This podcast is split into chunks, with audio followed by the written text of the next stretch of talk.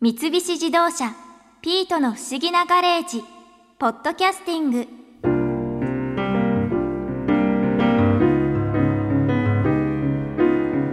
えっとガレージのみんなにお裾分けしたからもらったタケノコはあと残り7本まだちょっと多いから近所のおばちゃんや修造さんにもあげようかしらえピートも欲しいのうーん猫にタケノコはどうかな今日タケノコ料理の話を聞きに行ったからピートも食べたくなっちゃったのかな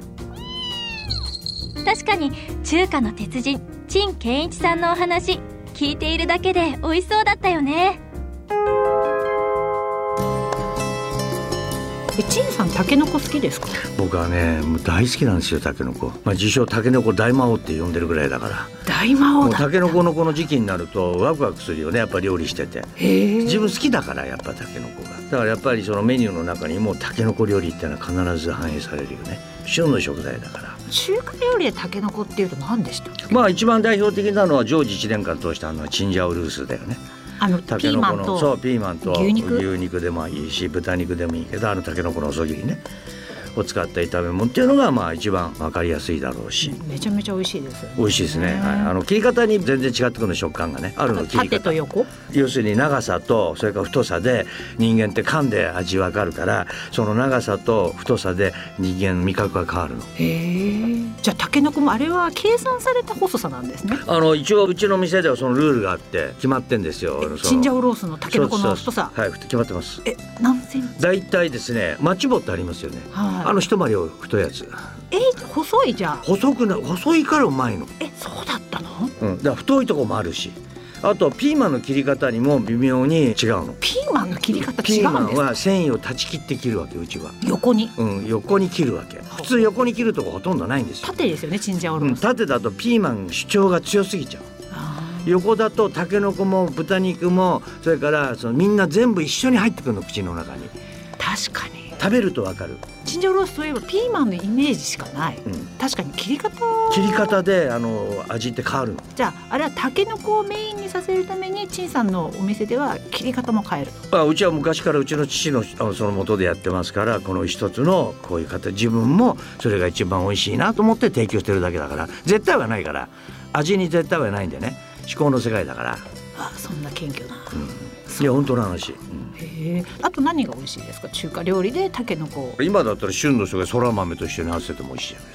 すか、そら豆とうん、たけのこ炒とめそれからあと例えばカニを合わせてそれをとろみをつけた美味しいスープで炊いても美味しいでしょあー贅沢うんもうもうそんないっぱいあるってタケノコ入ってるだけで食感があるからすごいうん、あの食感をどう残したいかによって切り方全部変えていけばいいわけだからへえでもその日本ではタケノコっていうと春しか食べないみたいなそんな感じなんまであ基本的にはねやっぱあの日本っていう国は春夏秋冬ってねすごい四季を重んじる国だから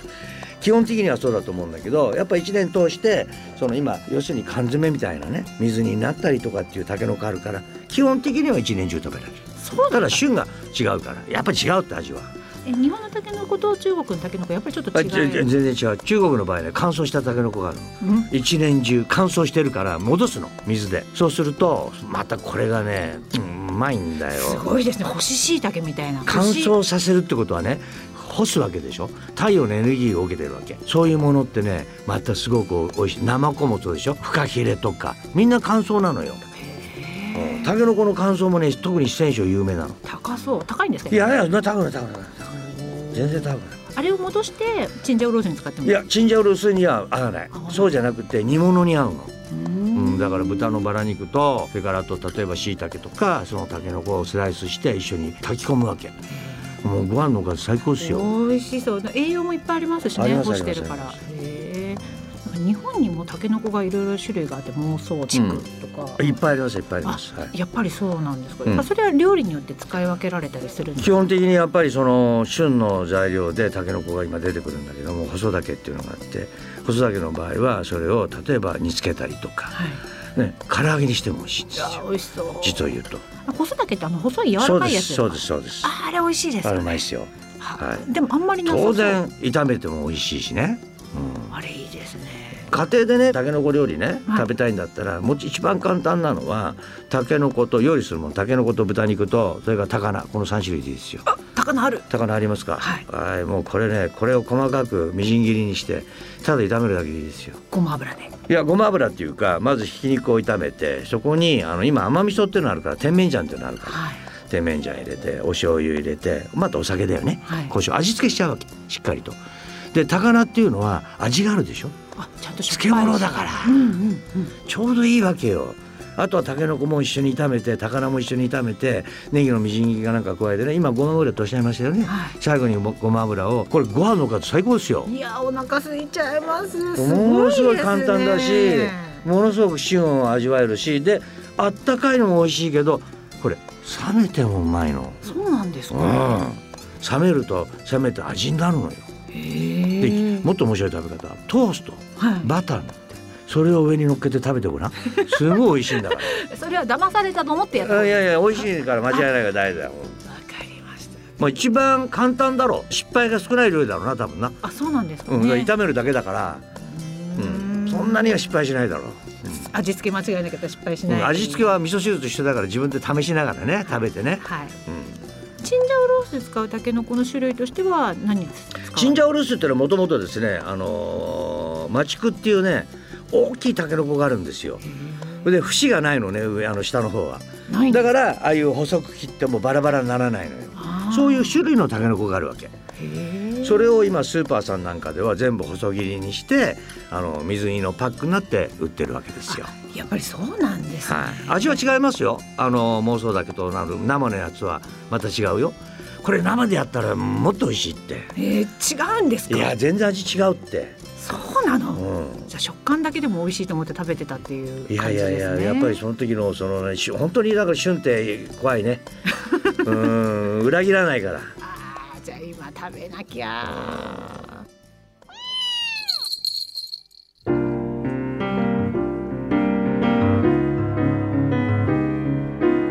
私タケノコを使った料理でパッと思いつくのは煮物やタケノコご飯ぐらいだったけど陳健一さんのお話を聞いて挑戦してみたいタケノコ料理が増えちゃったやっぱり近所のおばちゃんと修造さんにお裾分けするのやめようかな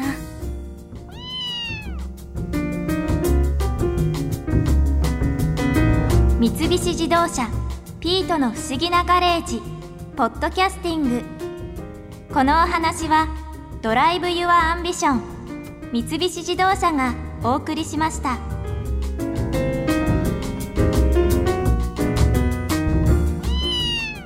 ここで耳寄りなお知らせですピートの不思議なガレージをもっと楽しみたいという方は毎週土曜日の夕方5時東京 FM をはじめお近くの FM 局で放送の三菱自動車ピートの不思議なガレージをお聞きください外に出かけたくなるとっておきのお話満載でお届けしています